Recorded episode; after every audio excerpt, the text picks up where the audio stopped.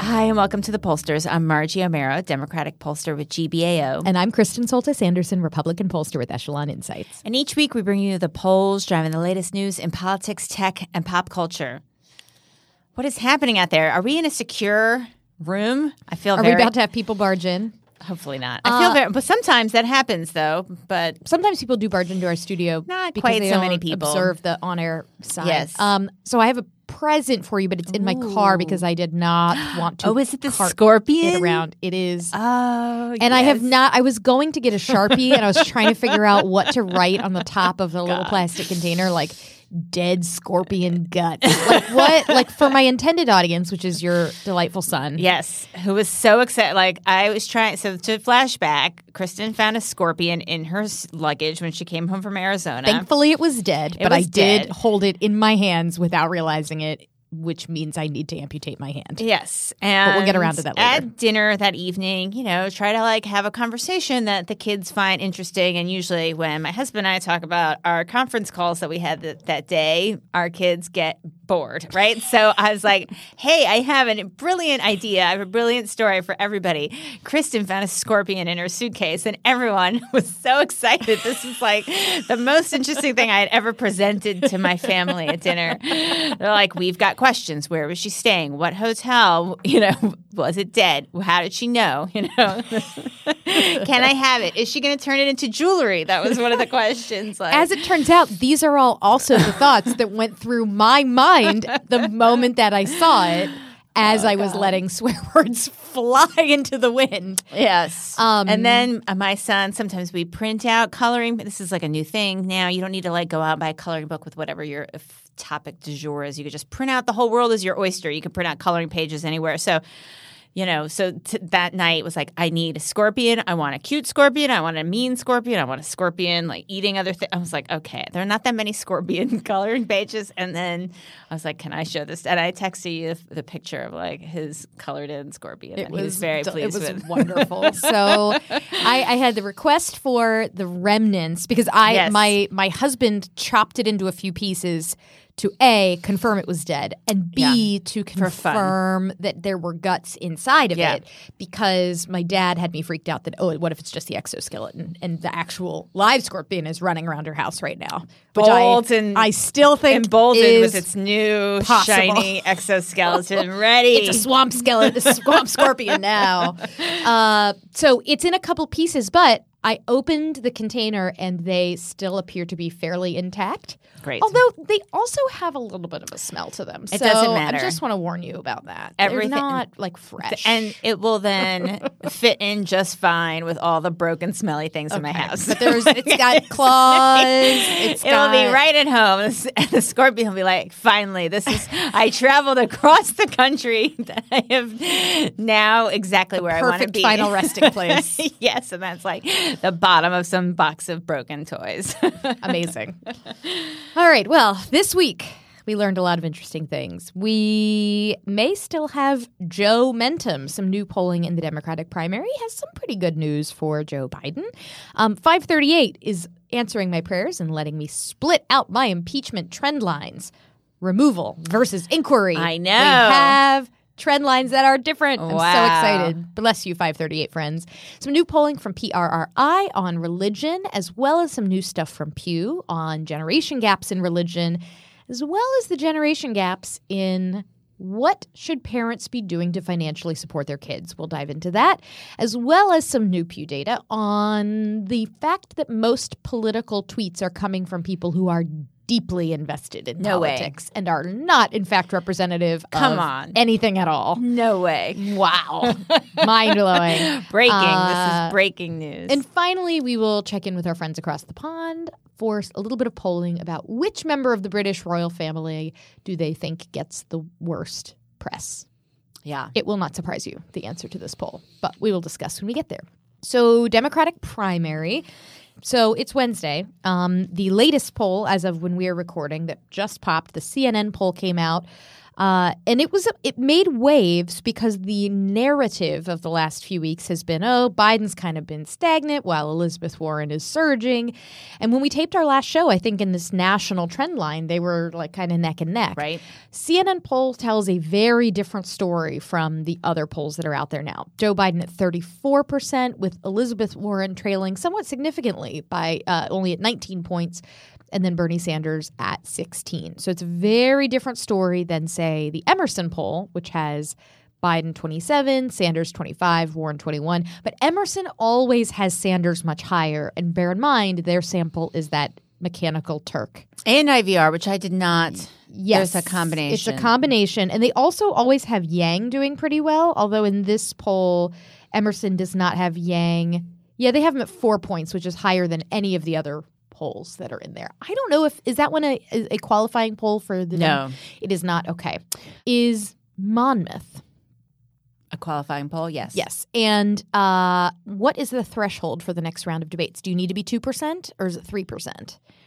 I ask because we now have Yang getting 2% in Monmouth's latest South Carolina poll, looking just quickly at some of these states. Biden's still in the lead there, 33%.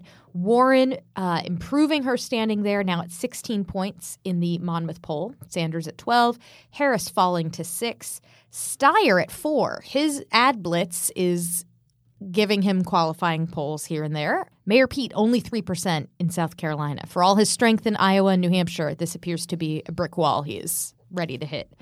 Um, but yeah, Yang. He's qualified. Yang and Steyer have qualified All right. Well, for the ne- for the November 20th. well, Yang Yang goes from I think zero percent to two percent in South Carolina. So, Yang Gang, here they come. Uh, and then last but not least, some polling in Iowa. The trend lines there. I think was there any new polling? Is this Suff USA uh, Today Suffolk? Yes, that came out since last week. So that came out Monday or Tuesday, I believe. And that one, it's just continuing to show that Biden and Warren very closely matched there. Mayor Pete seeing a bit of an uptick. He's sort of he's on the. I mean, he's on the air. I mean, look, the, you know, we Yeah. have the national polls. People, I th- you know, people are, you know, the national polls reflect what people perceive about the coverage. Um, and whatever reading or research they may be doing, the early state polls can reflect the television buys of candidates, and Mayor Pete's on the air in Iowa. So, I mean, there are other candidates are on the air in Iowa, but Mayor Pete is invested in Iowa. How so do you think Tom Steyer's making the debate stage, folks? It's money on TV. Uh, so, at any rate, the, just that's our check in for the Democratic primary. Now, checking in on the overall political environment. President Trump's job approval taking a bit of a slide over the last week or so. He's now at 42% approve, 40, 54% disapprove. So not quite in the right direction. Um, Must be the crimes. maybe, maybe it's all the or it could be the Republicans not loving what's going on with Syria. There are lots of things that it could be. Quinnipiac, that Quinnipiac um, poll that came out that didn't make it into the script, but it just came out today. So we have been trying, like, this is something we were looking to see, and there hasn't been that much polling because there's not usually like tons of public polling about foreign policy. Occasionally there is. Um, it just does not, you know. Remember, public polling reflects what outlets are covering, so there's not, you know, hasn't been as much of that. But there was a Quinnipiac poll that came out today that showed Republicans not, you know, as fully supportive of Trump on Syria as as other things that we would uh, see in a question. Other times where we would ask it a question, do you support Trump's X? And Republicans would say yes, whatever it is. So that one was a little bit lower. I have to go back and look. I think it's a majority, but not this very high, strong majority that you sometimes see. Um, but the question is very simple, and I don't mean that as a way to knock the question. It's just, you know, these topics are complicated for folks to process. And so, what does a simple question tell you versus one that would tell you more information? Would that change how R's or independents or D's would think about Trump and his foreign policy record? I don't know. That's, you know, that's, a, I think, an open question. The I guess maybe bright spot in polling this week comes from a poll that popped like an hour before we walked in here into the studio. Marquette Law did a Wisconsin poll, um, and their head-to-head matchups. Biden 50%, Trump 44, Sanders 48 to Trump 46, Warren 47 to Trump 46, Trump 45 to Buttigieg 43. So looking at Trump versus the current top four contenders on the Democratic side, the national polls tend to have Democrats up like eight to 10 points over Trump. So this is a little bit closer. Um, and these state based polls, on the one hand, are going to be more valuable for understanding what the Electoral College will mean. On the other hand, recall that in 2016, the national polls were pretty right, and it was the state polls that sort of Right. led everybody to think that Trump would have a much harder time assembling an electoral college victory. So look at these things all together. But if you're Trump, these are numbers that you'd rather be in the lead for sure. Being uh, an incumbent president hovering in the mid 40s is not great. But these are also closer than you see in some of these national numbers. So perhaps that's perhaps that's a good sign, or perhaps that's just sort of what you would expect for a state like Wisconsin. Yes, and did I see? I'm looking it up now. Did we see Pence versus Biden head to heads this week? I feel like we Oh, did did. not look at those. I feel like that may be something we see. Pence versus Biden. Yes. In Florida. Biden and Warren both beat Trump and Pence in Florida. So Who does better in Florida, Trump or Pence? um let's see here. I bet you Trump has the higher raw numbers, but I wonder if the margins are smaller. Uh, Biden beats Trump by five points, 48 to 43. This is University of North Florida. Um, and then, hello, like, okay. Pollsters also tested the top two against Pence. Biden would beat Pence in a mock up by even larger margins. 38 would pick Pence when up against Biden. 40 would pick Pence against Warren. Yeah, see, that's uh, that doesn't surprise me because I would just assume fewer people have like a really strong opinion about Pence one way or the other. So you probably have some more undecideds, as Yeah. well as some folks who are just like they're not Republicans, like Right. they're Trump people, Right. and so if it's not Trump, they're free agents. They exist. Right. They or they could be some independents who, you know, lean Republican but aren't totally sure they know about Pence. So Mm-hmm. they're just going to sit on the sidelines. Not necessarily Trumpy, but they're maybe a little bit lower engagement and not have a clear sense of Pence. So anyway, the point, though, is not so much the divide on Pence. That's kind of not particularly useful at this moment, I think, but just as a monitor of what is being asked, that is new, I think. So let's talk impeachment briefly. The New York or 538, not the New York Times. it was once part of the New York Times. It was a long time ago. They've Ouch. been on a journey. a Sorry, Nate this versus is, Nate. I'm just tired. There's news from both Nates. Both Nates have new impeachment cool stuff. Yes. Um, 538, as we mentioned a few weeks ago, has begun a tracker, much like how you have these trackers that follow presidential job approval, uh, ballot tests, even though polls ask things like job approval and ballot tests in slightly different ways, you can kind of aggregate them together Right. to get an interesting picture of things. With impeachment, they tried that. But it's a little harder to do that because there's a big difference between asking someone, do you believe Trump should be removed from office?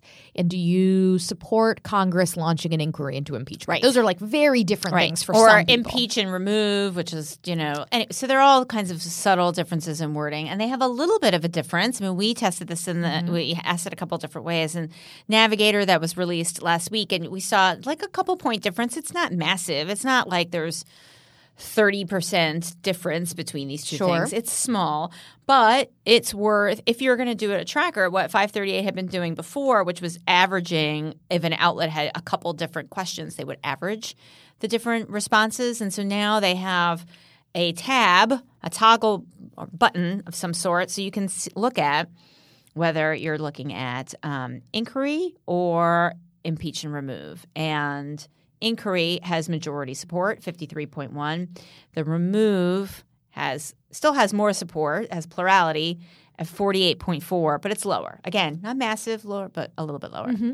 And it, it's hard to tell from this chart. It looks as though the question of do you support or oppose beginning the impeachment process, that support for that has kind of leveled off, where it's it it spiked right around the beginning and then has sort of held firm, where support for remove from office doesn't look like it's increasing that much, but it's still like that line is not as flat. Let's put it that way. So that may be perhaps a little more in motion at this time. Maybe.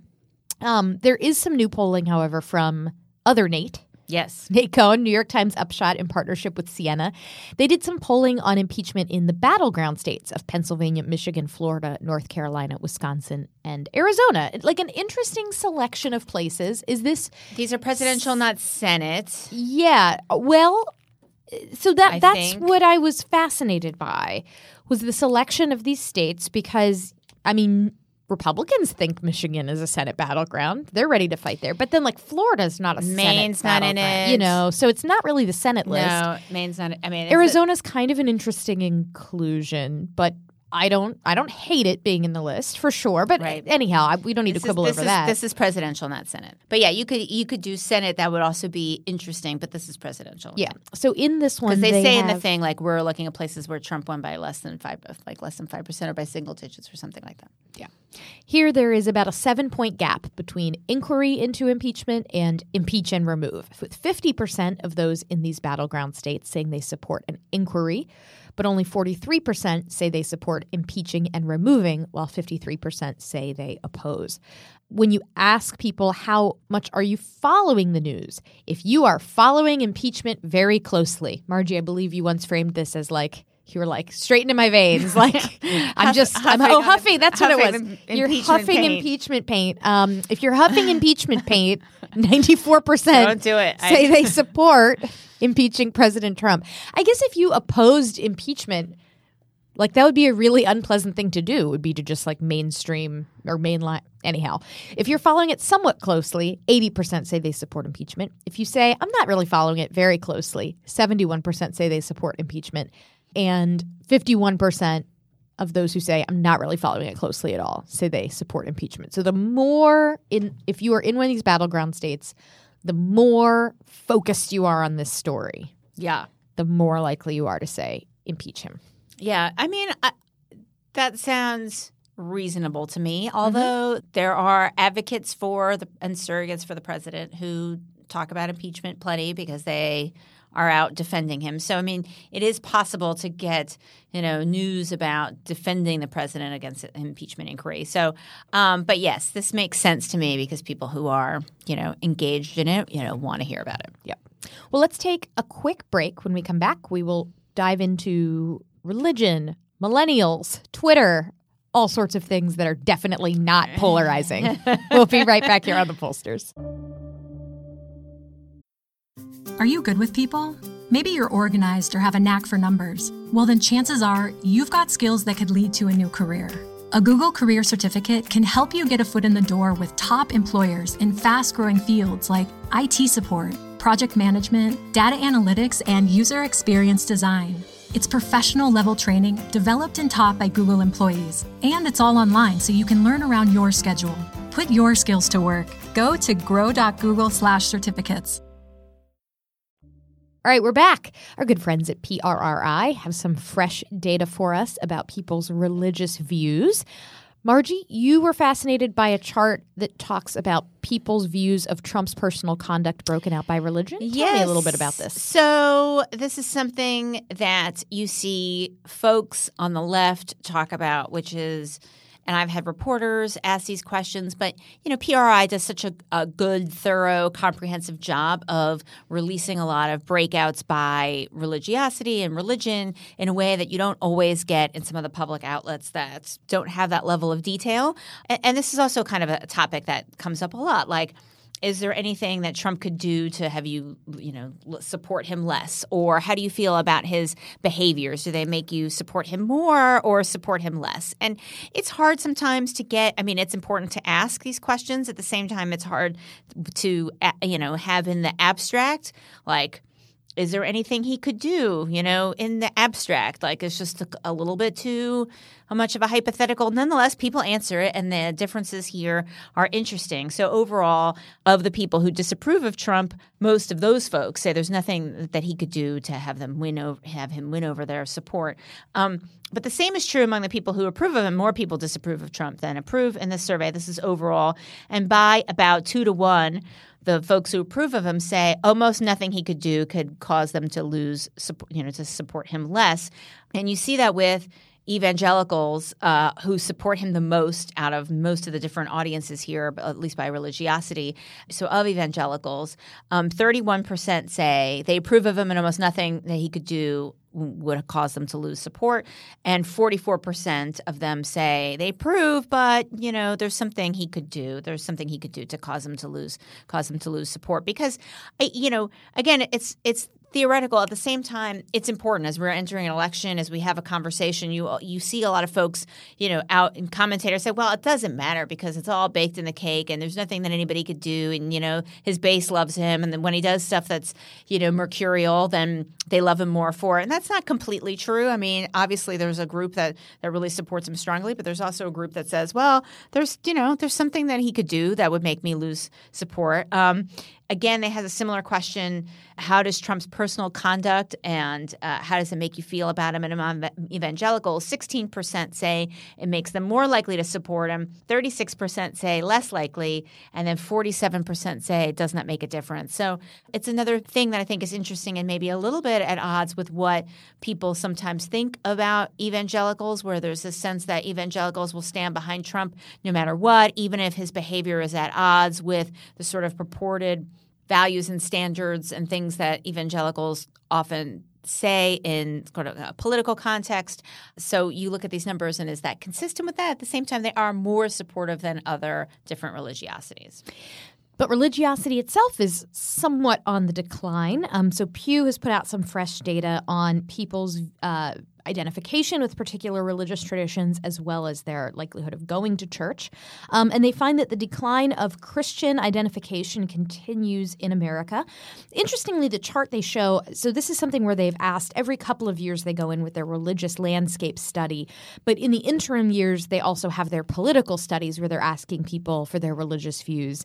Um, and to just sort of show you that, like, you these two studies, you may think it's apples and oranges, but actually they line up pretty well. They show you the data from both studies, and like they do. I mean, there's the the lines correlate with one another very strongly, um, and it does show this. You know, going back to 2007, this pretty you know consistent decline in the percentage of American adults who identify as Christian. This is driven uh, in part by you know declining religious identification or Christian identification among younger Americans, which is not a new trend, but in their most recent study, they find that 84% of those in the silent generation and 76% of American baby boomers identify as Christian, while fewer than half of millennials do. The gap in identification by generation is pretty big. You have, you know, 27% more 27 points higher of baby boomers IDing as Christian versus millennials. The difference in church going is smaller, where 49% of baby boomers say they go to church monthly or more, only 35% of millennials do the same. So millennials less likely than older generations to go to church, but the gap's not as big as identifying as Christian in the first place. Huh. That's interesting. Mm-hmm. Why do you think that is?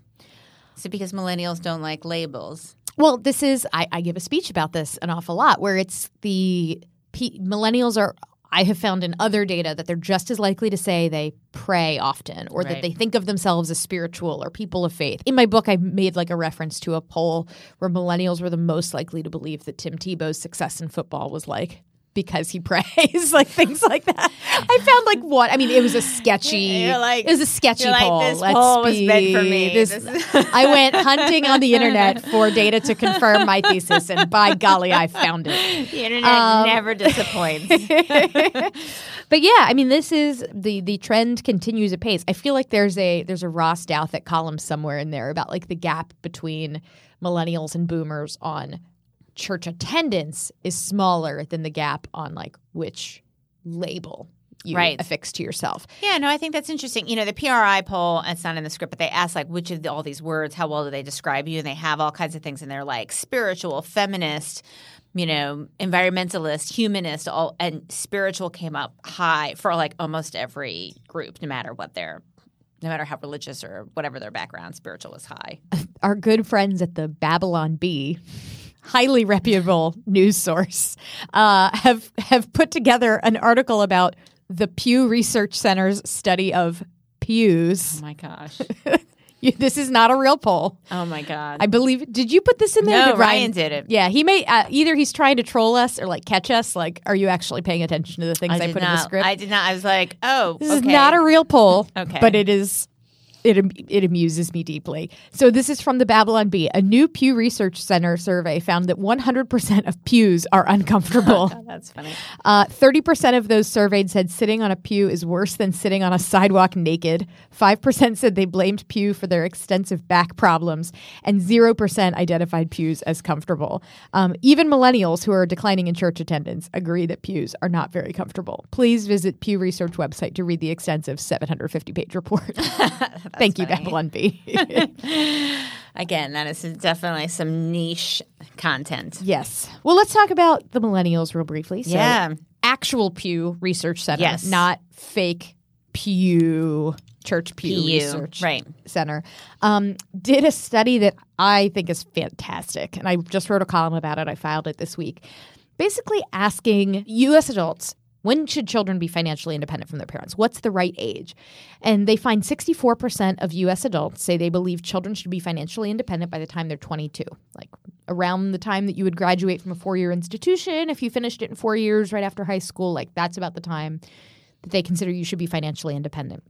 The actual data shows that only 24% of people who are under the age of 22, adults under the age of 22, are actually able to be financially independent because their income is and this is from economic data Right. they say they consider financially independent to be if your income is 150% of the poverty line. And so in that case they find uh, only 22% or no 24% um, of people who are in that age bracket. So 64% that. say oh you should be independent but like the reality is very different then they ask people, do you believe parents are doing too much for their adult children? And most say Yes. that, well, most say that they personally are doing the right amount. You have parents saying they do about the right amount for their adult children is 63%. They find that a majority of those parents say they are financially supporting their children in some way from age 18 to 29 that they're financially supporting them. But then when asked overall, do you think that like parents are generally doing too much? Uh, a majority of adults, including 64% of those aged 50 and up, say parents these days are coddling their kids too much. Don't you hear that in focus groups all the time? Yes. Constantly. This was so in my column. I started off with an anecdote from a lady who I'm, she, I'm sure she's lovely, but I often when I give these speeches, I, there will be Q and A, and like you always know the like I have it's less of a comment or it's less of a question and more of a comment. You're like, all right, here we go. This person really is going to hate millennials, and I'm about to like take the brunt of it. right. And she's like, I just, you know, my son is approaching 30 and he's still on his parents' cell phone plan. And I'm just wondering, you talked a lot about millennial values. When are millennials going to Can get. you call my son? when are millennials going to get the values of self reliance and personal responsibility and learn to take care of themselves? That's on page 33, ma'am. And I like, I take a day. pause because I didn't want to have the flip response of like, why don't you tell your son to pay for his own cell phone bill? Like I was like, don't say that. That's don't be flip. Maybe there's a reason why her son, you know, don't don't be condescending. Safety. But then I may have actually made it worse because my response was like, with all due respect, ma'am, and I don't mean this as like for you personally. But when people talk all right, already in trouble. but Yes, when people talk about why millennials are lacking in some value, I always say, well, someone raised us. oh my gosh, And the audience goes like, oh, like it's like a oh wrestling match. but it's And- real facts, though. It's real Yes. facts. It's real facts. Where were we supposed to get our values? From the television guys? From the TV? yeah, From the MTV? the kids these days all screwed up with their rock and roll and MTV? No yes, we were raised by someone, namely, mostly the baby boomers. So I would just humbly suggest that if you have beef with millennials, you take a brief look in the mirror and also recognize that we came of age in an era where the economy was really bad. And so cut us a little slack and maybe just be a little more empathetic, but also recognizing your own role in the situation. I that is mean, my rant for the day. Thank so you. I appreciate that. I don't know what side of all of this I'm on. I mean, I I hear your point, and also part of it is the distance they have from folks in that age group. So like they're just observing it through their own lens, not through the lens of when they were that age, because you know everybody was young once and Mm-hmm. wanted some dependence, right? And and I think sort of financial independence can mean all kinds of different things. It doesn't have to mean income level. It doesn't have to mean like your parents are fully supporting you. Sometimes there's just some If you're only making twenty six thousand dollars, filling in the gaps, you in know, DC. patchwork piece. Yeah. There, there's all that. There was something today in the Post about uh, some app that I'd never heard of called like Life 360. Did you see this? And apparently there's this like tracking app, and students go to college, and their parents are like, if you're going to college, you have to keep. It's like a Black Mirror episode. Like you have to keep Life 360 on, and and there are people. You have to read the story. It's you have to. You're gonna have to like reopen your column to add something it because some people were like, I can't go on the record because I have a really troubled relationship with my parents because I won't. You know, I turn off the 360 Life 360 alerts, and then they get mad at me and they send me a bunch of text message. I mean, like these are adults. You know, they're adults. Um, none of that. This none of this is poll related, but it was it is related to this, which is what is independence. You know, is independence a state of mind? Is independence an income level? Is independence, you know, reliance or proximity to your parents? Is it seeing the world and moving away from home? I mean, it can mean, you know, is it not having the same beliefs as your parents? It's it's all kinds of that things. app does not sound like independence to me. I feel like Oh, I mean I feel like I did see a Black Mirror episode where like the mom has some app where she kind of like hides and can like blur out negative things from your kid as they're walking around, and then the kid grows up and like has never seen like anybody get in any dispute at all because th- their mom's had this experimental app or something. Is that a real thing or something? anyway? It's I kind of like that. Say the app that the kids use these Yeah. days that you've probably never heard of that I've only is VSCO. Do you know what a VSCO Yes, girl is? yes. Well, okay, never mind. I wasn't that cool. yes. Don't look it up, Richard. Don't worry about it. It's fine. It's like an Instagram thing. It's not. Yeah. It's fine. Don't worry. Don't freak out. It's okay. Yes. The kids are going to be all right, but maybe not. We're off script a little bit, but it's okay because you know this is the kind of Well, we do. We we- one. Oh, we one- still have more millennials. We have a like just a little bit. Yeah, yeah, no, this it's is good. this is interesting. Interesting data. This is Bureau of Labor Statistics American Time Use data. Yes. Um, that was written up in the Washington Post. Right. Um, and it is average hours per day millennials versus non-millennials spend on certain household activities. So non-millennials spend more time on total household activities. Things such as housework, food preparation, cleanup, a little bit more, but not like dramatically more. The biggest gap is on lawn and garden care. Yeah. Millennials, gardening is fun, but we're also probably living in apartments yes, that don't have big right, lawns. so- Exactly. Or if you're a renter, you don't have the incentive to keep all that stuff up. But the biggest gap is when you look at leisure activities, millennials are not couch potatoes. Millennials, on average, per day, watch two hours of TV, while non millennials watch three plus. And I assume that is heavily driven by an older audience that perhaps leaves the news on in their home Right. during the day. And, you know, so that's more television to watch than, Yep. you know, the kids. Yep. Um, but things like reading for personal interest, slightly more for non millennials versus millennials, while playing games and socializing and communicating are more likely to be like millennials do that a little Um, more. what, didn't they nap less? But did they nap less or nap more? There was some like napping thing finding that was Uh, kind of relaxing and thinking, oh yes, that one, non millennials do it more. Lord knows I We're don't do either of those things nearly enough. strategic planning. Non millennials do more strategic planning.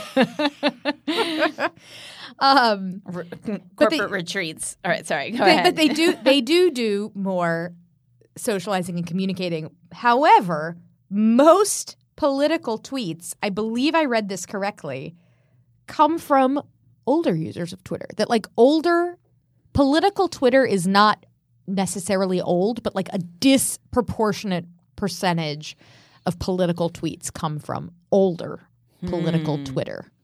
So maybe that's something we can add into the time use survey, like angry tweeting about politics, Angry tweets.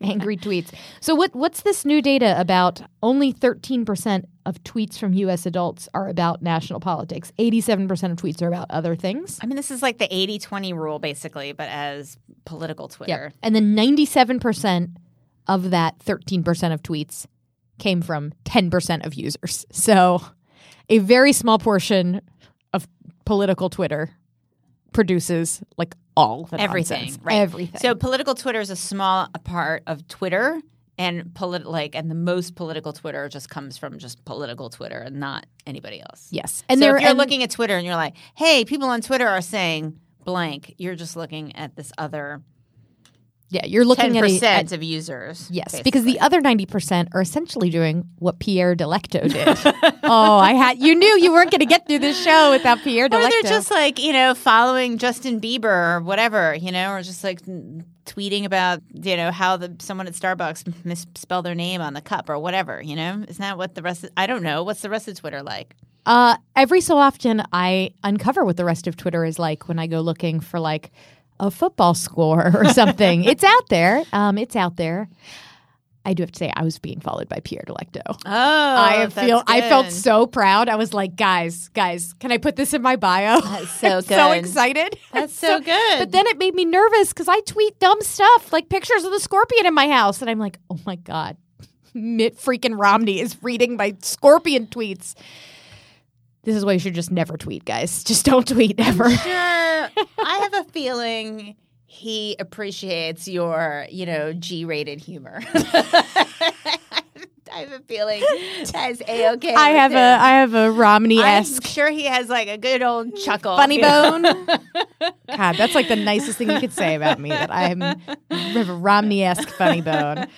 Oh boy! All right. I don't know what we learned. Uh, I, I, Uh, we still need to take a quick wait, oh, break. Oh, we still have more. Oh yeah. Oh, we still have plenty Okay. more show. So Oh, we we have take a- a quick break. We'll be right back. okay.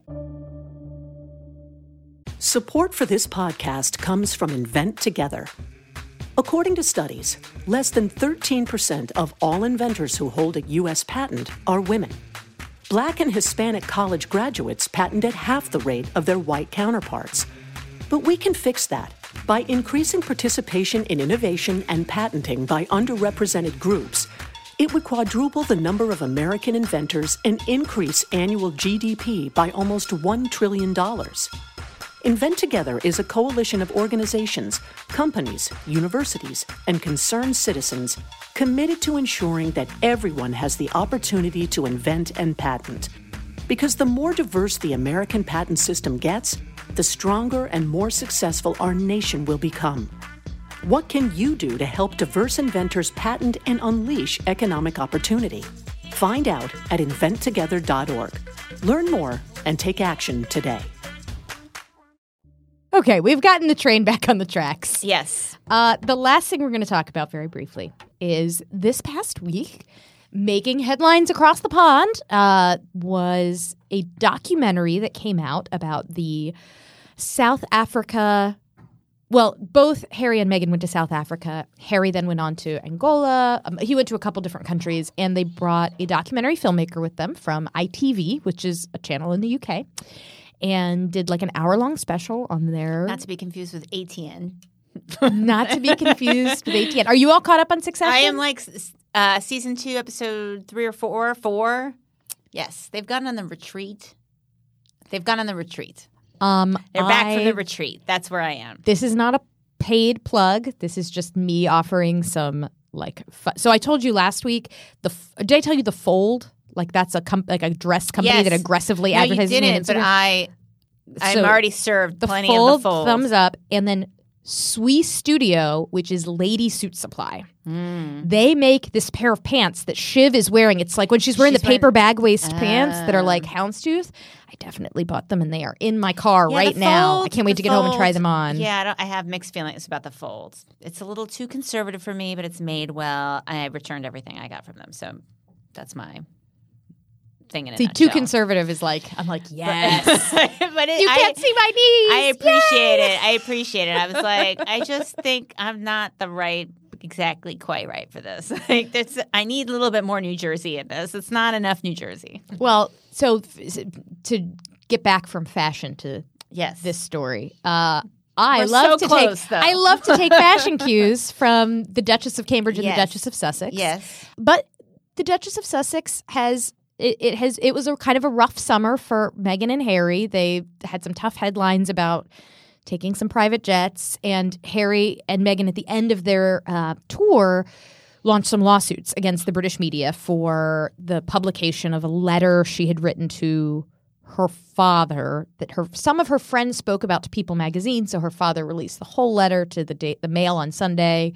which is a, a paper. Uh, they are now suing the paper because they say Meghan had the copyright to the letter as the author of the letter. They had no right to publish it. It's a whole thing. Um, in the documentary, some very emotional moments where Harry talks very candidly about feeling like the wound of the grief he feels over his mother's death is sort of brought back every time he sees a camera flash. Um, and Meghan sort of talking about the difficulties of being a new mom under the microscope of being in the royal family. I think a fantastic podcast on all of this are the ladies over at the Ringer Dish. Juliet Litman and Amanda Dobbins, I think, have this story covered well and in detail, so I will digress. Um, did you watch any of the clips? No, I didn't watch. I just saw that she said nobody's asked me if I'm okay. Uh, that made me like I felt kind of s- sad for her as like you know, it's hard to be a new mom. Wherever you are in your new Mm-hmm. mom journey i- is not so easy, you know, even like whatever it is. Obviously, some new She moms have it a little bit harder. Amal and Serena and say, "Hey, BFFs, yeah. I, mean- need I need someone to talk to." Yeah, I mean, she probably does not have it as hard as lots of other new moms around the world. And nonetheless, I It I seemed to strike a that, chord with many people. It did, but I did not even know what any of this other press was. So, but Oh. I was surprised to see that YouGov asked this question. Yeah, they asked about Brexit, but we're cloning because it's the end of the show. Their poll about which uh, royal gets the worst treatment from the British press, and she is the winner slash loser with 39% say she is treated least favorably Yes. by the media. Um, coming in second would be Camilla, Duchess of Cornwall, Yeah. at 8%. I think com- feel- thi- things have gotten much better for Yes, you know, she put in some time. Decades now have passed, and Yeah, I think people think, okay, you know, I mean, she's going to be the queen consorts, you know, at some point, most likely. And, you know, I think, she toughed it out. Yeah, um, twenty percent say none of them are treated unfavorably by the press. Why would you ask me such a question? How dare you? coming in at 0%, the real, real winner, I think, Catherine Duchess of Cambridge, because she had it very rough. I mean, people forget this now, but like, you know, the tabloids were so nasty Yeah. to her at first. Waity Katie, because she was, you know, dating and was engaged, you know, for a long time was dating William before they got engaged. So the tabloids were vicious to her, and she just sort of like put her head down and the what is it? Never complain, never explain. The like royal family, you know, just put her head down, did her job, hit her marks, and now she's like uh, many years in, and like she's the most popular member of that family, and the media loves her. So there's a recipe for success there, yes, and I love her clothes too. yeah. I just think she's great. They did. She and William did a whole tour to Pakistan uh, last week, and it was a delight. I highly encourage checking it out. Like they visited some amazing places and like highlighted some incredible stuff. They went to a glacier that's been receding because of climate change um, to like shine a light. I mean, it's it was it was a very successful. You have to tour. watch the Windsors. I know every show recommendation I give you is like increasingly more like raunchy. after that no, you're going to be like after the horrified. bodyguard. You it's, Yeah, but- it's all good. Okay, well, so you you have to the Windsors is I don't know. It's Let very me get through season two of The Crown first. No, it's nothing like the Crown. The I'm, Crown, I'm sure I- you've explained to me like- that it is nothing like The Crown. nothing like the crown. it is literally the opposite of the crown. Okay, it's like a tabloid, you know, acted out by actors. Delightful. It's incredible. Um, I don't know what we've learned. I guess I've learned some things about the royal family just now. That was helpful. Um, and I think overall, we should not expect big movements in either the primary or Trump's approval rating, but yet there is a little bit of a weakening in his approval rating. So we'll see if that continues given the fact that numbers seem to be increasing in terms of support for impeachment. I don't know if that's a big takeaway. What do we learn about millennials? There's some definitely interesting stuff about millennials. They need support. They need stuff. They had they had it rough. Has anyone asked if we're okay? That's what millennials yes, are saying. everybody. Nobody's asked if we're okay. you can find us on Twitter at, at the pollsters, individually and at Margie Omero and at K Soltis Anderson on Facebook or at www.thepollsters.com. Thanks. Bye.